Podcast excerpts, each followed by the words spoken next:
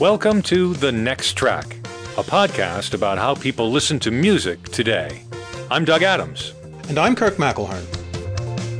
Hello, and thanks for joining us today on The Next Track. This is episode number 86. This is the first episode of the new year, 2018, and we thought we'd be a little conventional with, um, for lack of a better description, New Year's resolutions, although I'm not sure we're going to resolve to do any of these things. They're more like um, aspirations. So, yeah, we were talking about things that we might want to consider changing, doing differently. And I'm I've never been a New Year's resolution person, but it, it is a good time to take stock of certain things. And in our case, we were discussing some New Year's resolutions around music.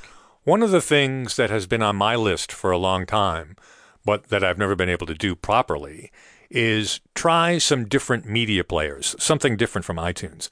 Both of us are frequently asked, uh, are there any good iTunes alternatives? And there are a number of media players available, but I'm unable to recommend any because I haven't really been able to spend any time with them. To be fair to any of them requires a, a certain commitment. Now, I'm fairly committed and invested in iTunes.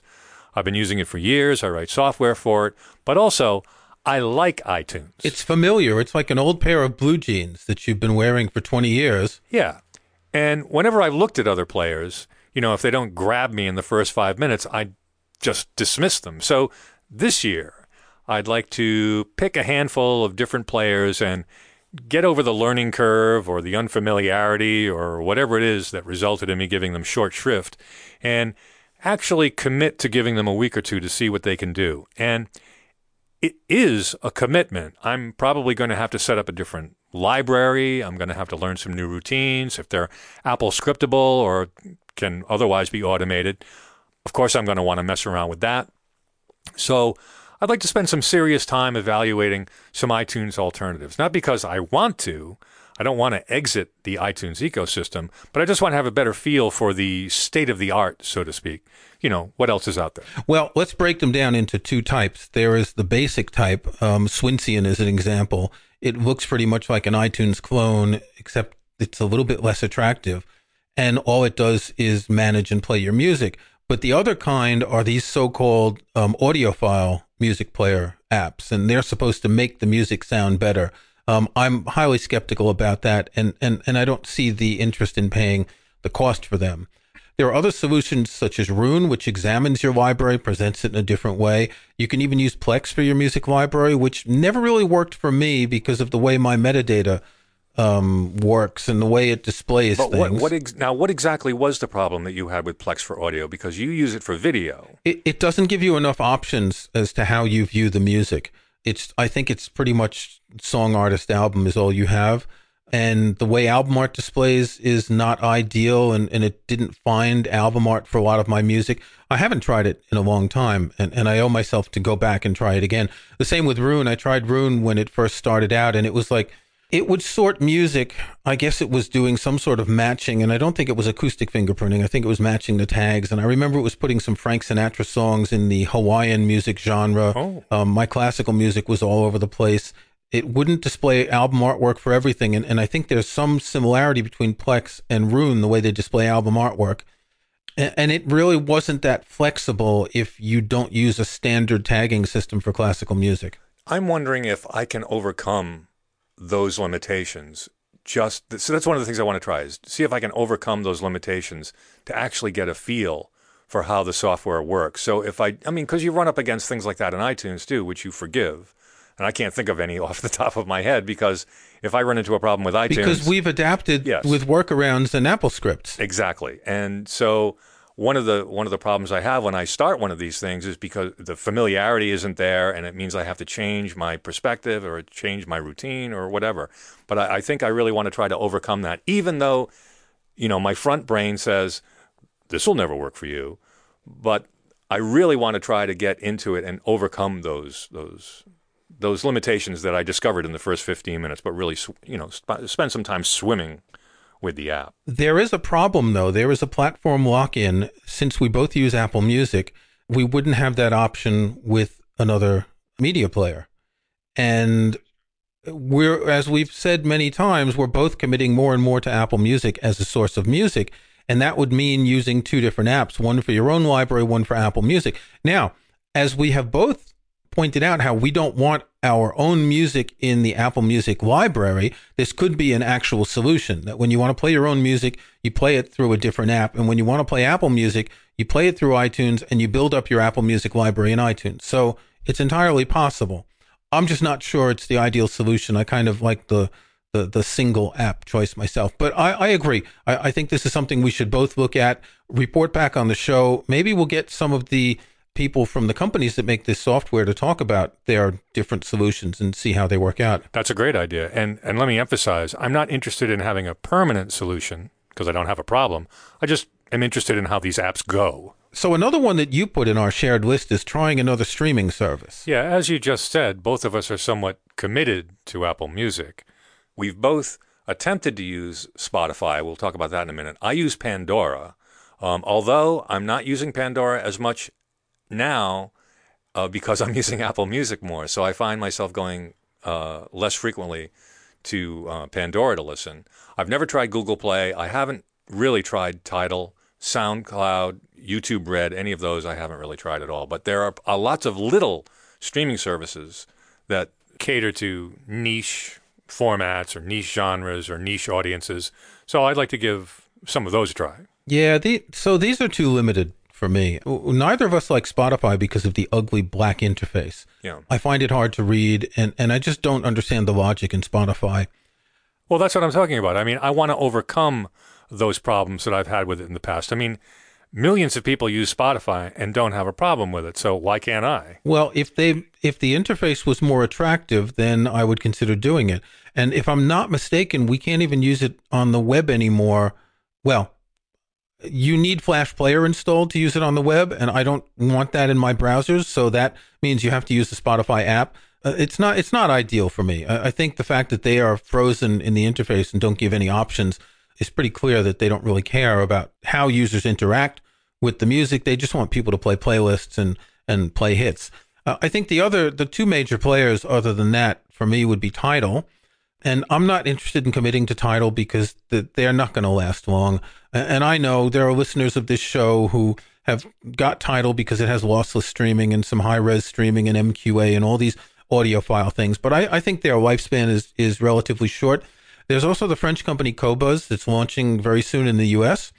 Now, I subscribed to Qobuz about six years ago, the last year I was in France, and I canceled my subscription I think I subscribed for a year and then I canceled my subscription because it just wasn't, I wasn't making use of it because I hadn't adopted the streaming mentality.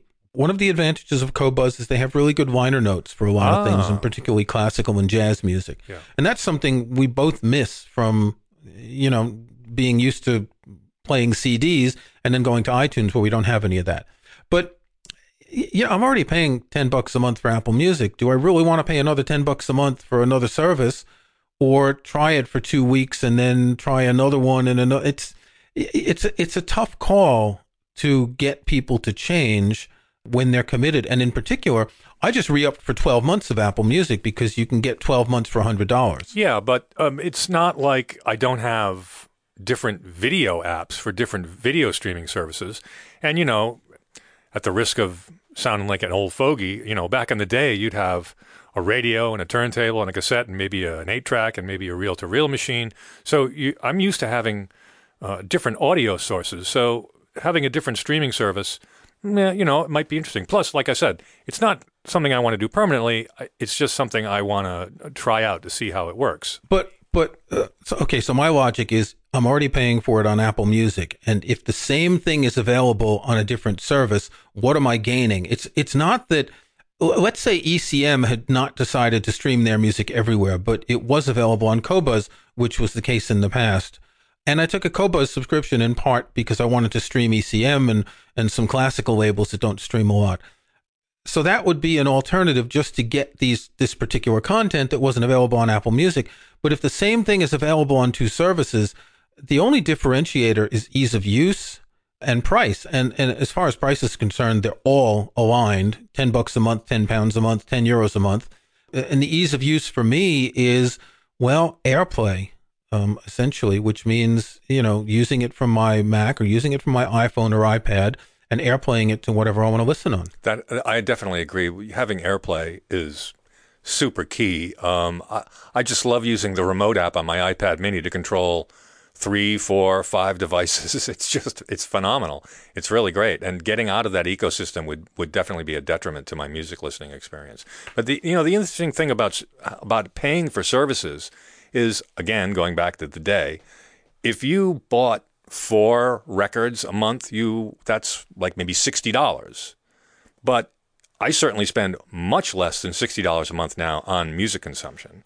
I mean, in fact, I would include the video consumption that I do. I probably don't spend more than sixty or eighty dollars a month on all our music and video consumption in the house, and we have Hulu and Netflix and Amazon Prime and Apple Music. So the price, the price argument, I'm not sure if if that's really valid because I've certainly been willing in the past to pay more for for for music. Well, times have changed, and the way we think about how we spend our money has changed. And when we paid more for music we didn't have Netflix and Hulu and Amazon Prime and, and all those things. We, here we have Netflix and we've paid for Netflix forever. We just ignore the payment. It's just it it's a utility. Right. It's like the water. Yeah. Um, we have Amazon Prime, but it's mostly for the delivery and and the other services. And, and the video is actually a sort of a lagniappe that Amazon Prime added a few years ago. We don't have any other service that we pay for. We rent movies from the iTunes store when we want to see something particular but we don't do it that much. So I, I guess, yeah, in a way, it's kind of cheap to not want to pay another $10 a month, but it's still another $10 a month that I might not be using. I wouldn't say it's cheap. It's it's economical for sure. It's frugal. Yeah, it's frugal and it's practical. We are frugal listeners. I get that completely. Absolutely. I think, you know, that's one of the things that these services want us to consider. It's like if you're only going to spend $10, then spend it with us. Yeah. Well, one one thing I want to do a little bit more is explore music in different genres, genres that I don't listen to a lot, and some of them might be genres that I like, and some might be genres I'm not familiar with. Um, listeners can go back to episode number seven where we talked about genres and how genre separates music. I'm I'm in Apple Music on iTunes right now, and I click the genres tab, and there are about thirty different genres. And this morning I went through a number of them. I thought, well, let me see what this is like. K pop. Never listened to K pop before. So I go to K pop and I find a playlist. I think it's the A list playlist, which is the thing that Apple has for each genre for what's new. And I start playing. Well, the first song starts with a piano thing, kind of sounds like Billy Joel. Doesn't sound very Korean. The second one starts with a piano thing, kind of sounds like Elton John. Doesn't sound very Korean. The third one kind of sounds like Taylor Swift type pop. And the fourth one kind of sounds like um, whatever other pop. And and frankly, I, I, went a long way before I got anything that sounded Korean, other than the names of the singers and the lyrics to the songs. Well, maybe they need to introduce a 31st genre, uh, K-pop, that doesn't sound like K-pop. That might that might be a hit. My point, however, is that a lot of this music. Well, I remember in the, the here we go back in the old days in the 1970s. I'd every once in a while pick up an album, and, and I might have heard something on Fordham University radio station where they had these, you know, amateur DJs in the evening and would play some weird things.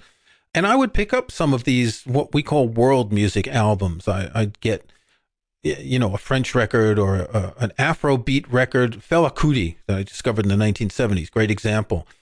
But today, as I was going through most of these genres, so much of this music sounded alike. Even the reggae genre, a lot of it sounds just like standard hip hop and doesn't sound that much like the reggae that you know that that that blossomed in the 1970s. 70s was real, you know, the real heyday of reggae. There there are genres that really don't interest me: Latino musica tropical, musica mexicana, things like that, urbano Latino. But interestingly, much of that sounds like American slash English pop music. So I went to the world genre because, well, okay, there's a lot of interesting things that come out of Africa and Asia and, you know, even South America and all these countries. And yet I was playing some of this stuff and it sounds like American music, sometimes with lyrics in a different language. It sounds like they're assigning the genre to the person rather than to the, uh, the music they're playing, the indigenous folk music or what, of whatever you know geographic area they're coming from. But that aside, what genre of music or what different genres do you want to start listening to?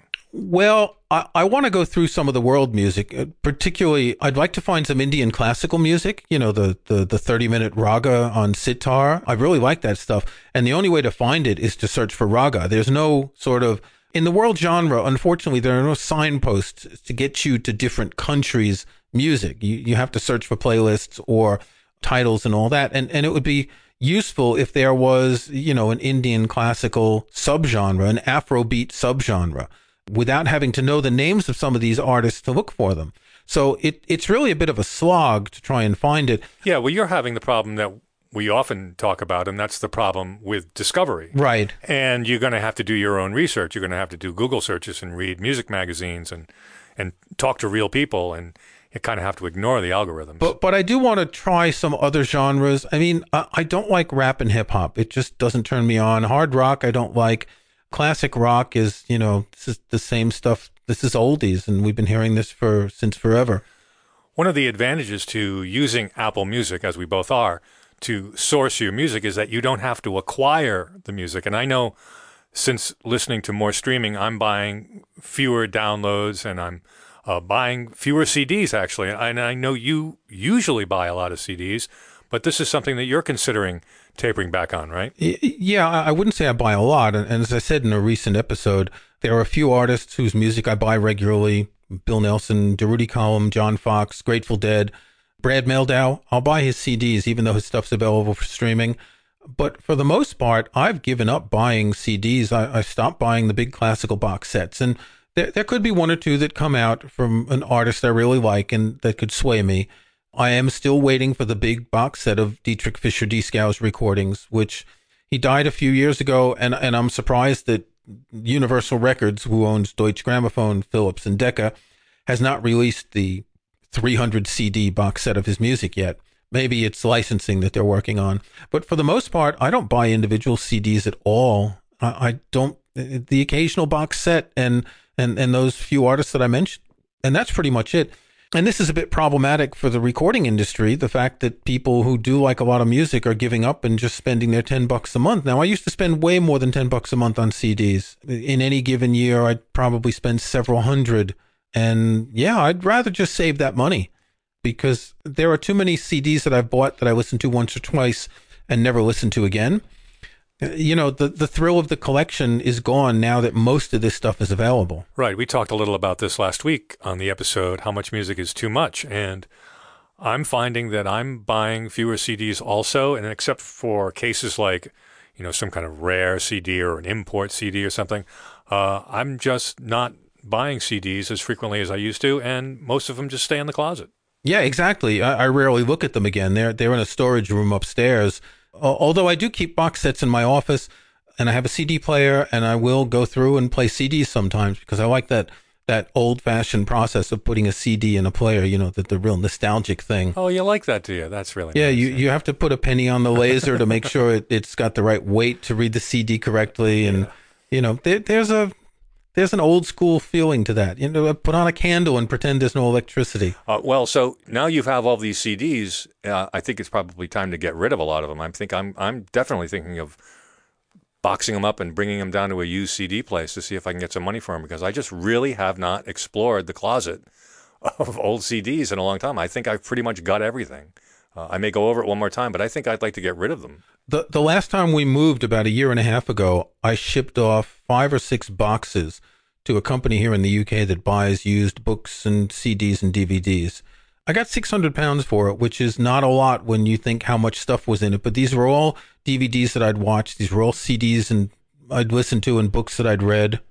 I did keep a lot of stuff, things that they weren't paying enough for, and I sell them on Amazon, CDs, books, DVDs that I don't want anymore. And I've been culling my book collection a lot. It's a waiting game on Amazon. I, I always price my stuff less than other people's, and, and my stuff is always in really good quality. It's always like new. You um, you and sell you, on Amazon? Sorry, you sell your stuff through Amazon. Yeah, anyone can sell as a third party marketplace seller on Amazon. You can set up an account and sell. Well, you know, I of course I know Amazon sells stuff, but I didn't know that regular people could just, you know, sell their stuff on it like that. You have to obviously ship everything. Uh, you could send all your stuff to Amazon and let them ship it, but then you have to pay for storage, and it's really not worth it.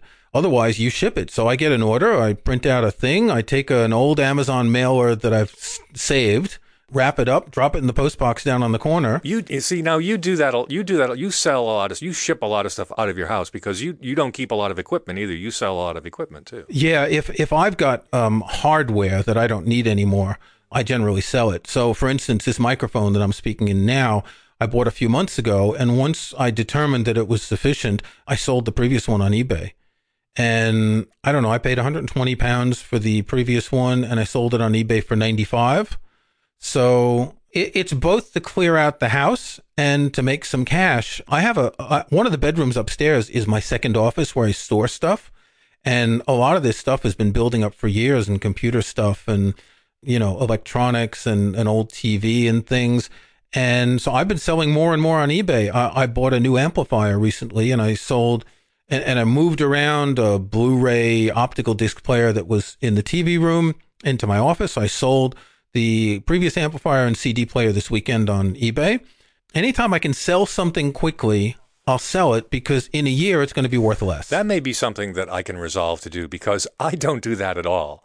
I've got stuff I've bought 10, 15 years ago and it's sitting right there. You know, as soon as I took it out of commission, it didn't go to my second office. It stayed right here. I've got I've got 3 iMacs sitting on the floor in various degrees of needing repair. I haven't done anything with them. I mean, I could, there are tons of Mac places in Boston I could go and, and have them fixed, or I could sell them.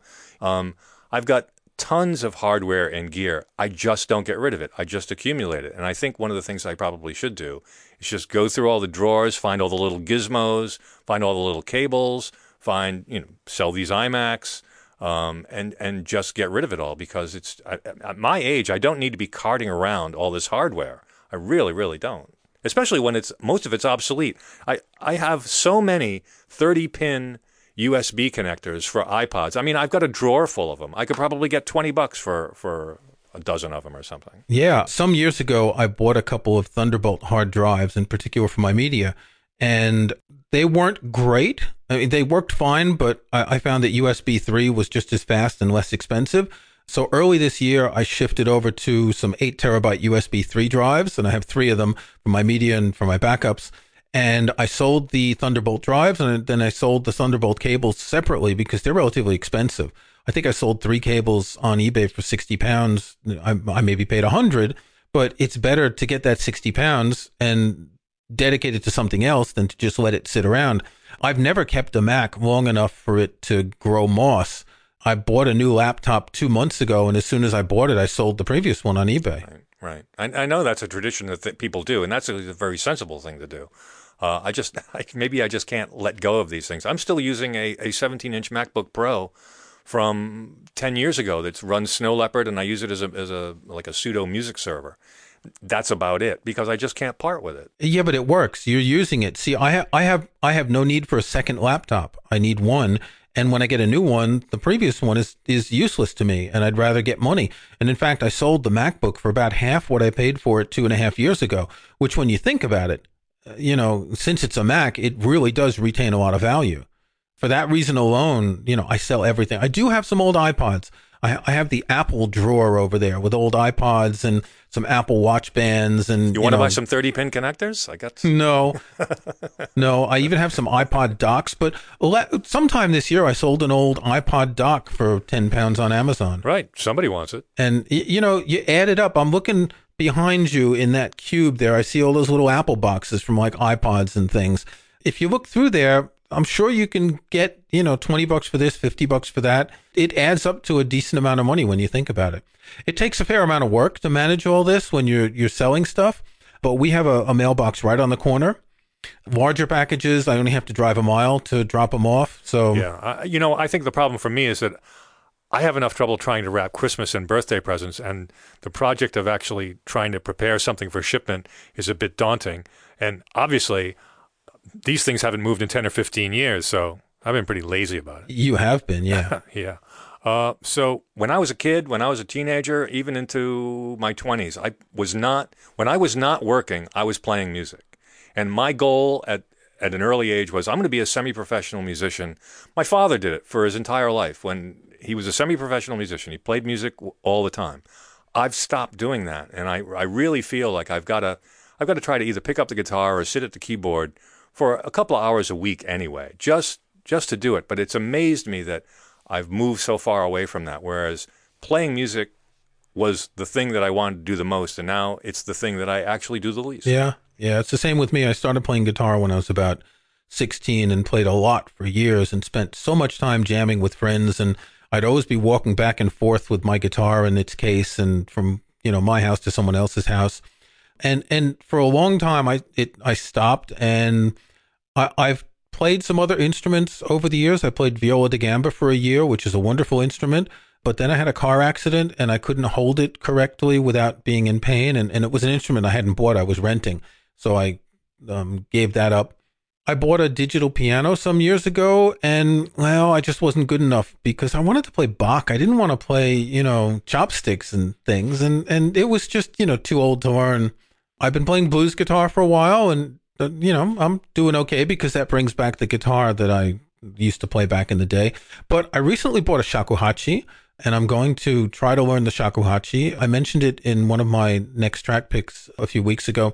It is a Japanese flute that you hold vertically and you blow over this bit that's been shaved off. It's made of bamboo. It's extremely difficult to even play a single note, but there are people who give lessons over Skype and I figured it's only got five holes. How hard can it be?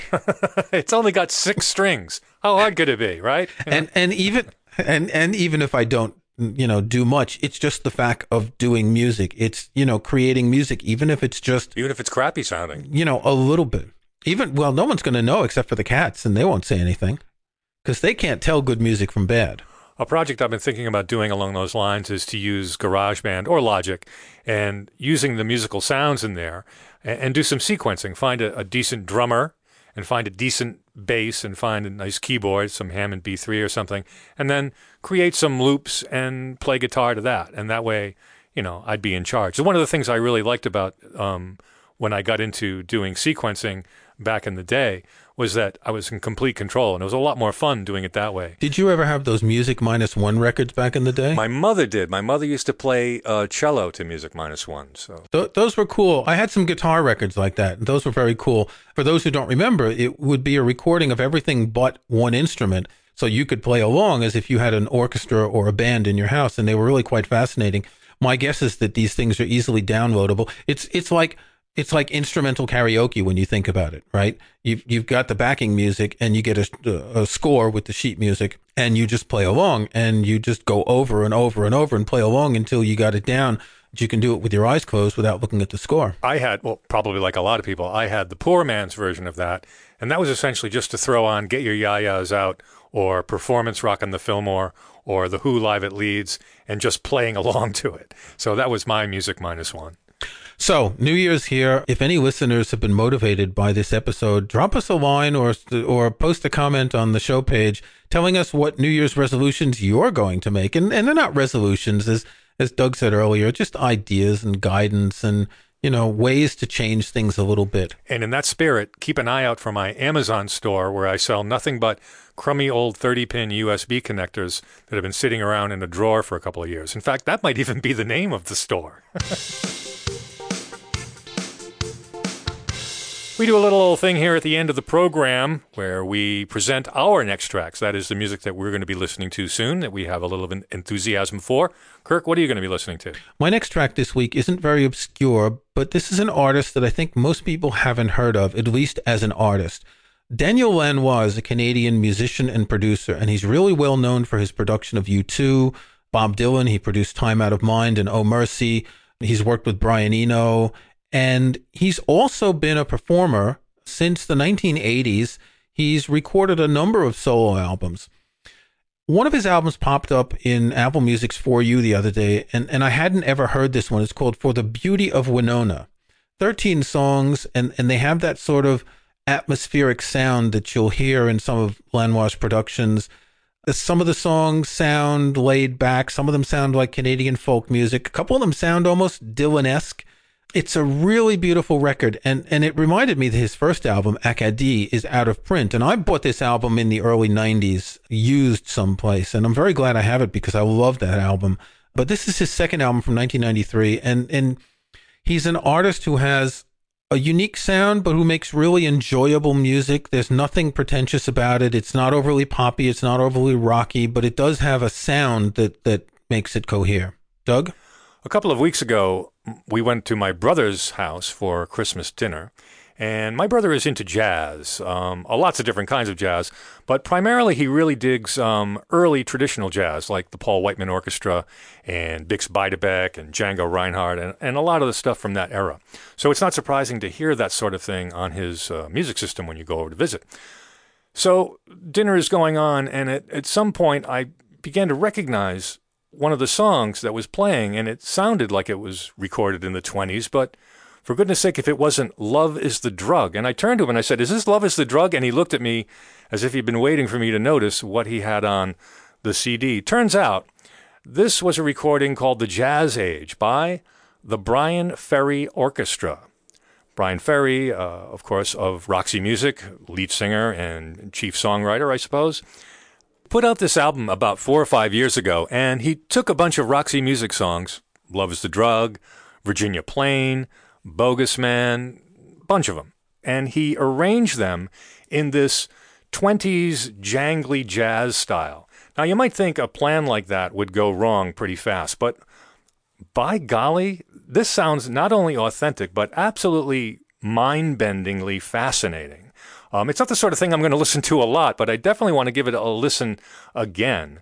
Not only are the arrangements very authentic. The musicianship is authentic, and the recording is very authentic. And I, am not surprised because I'm sure he found a bunch of English studio musicians who are capable of playing in this 20s style. I mean, if you've ever seen any British television, you know that there are a lot of period shows, and a lot of the theme music for those shows are done in period style. So it doesn't surprise me that there are musicians who can handle this.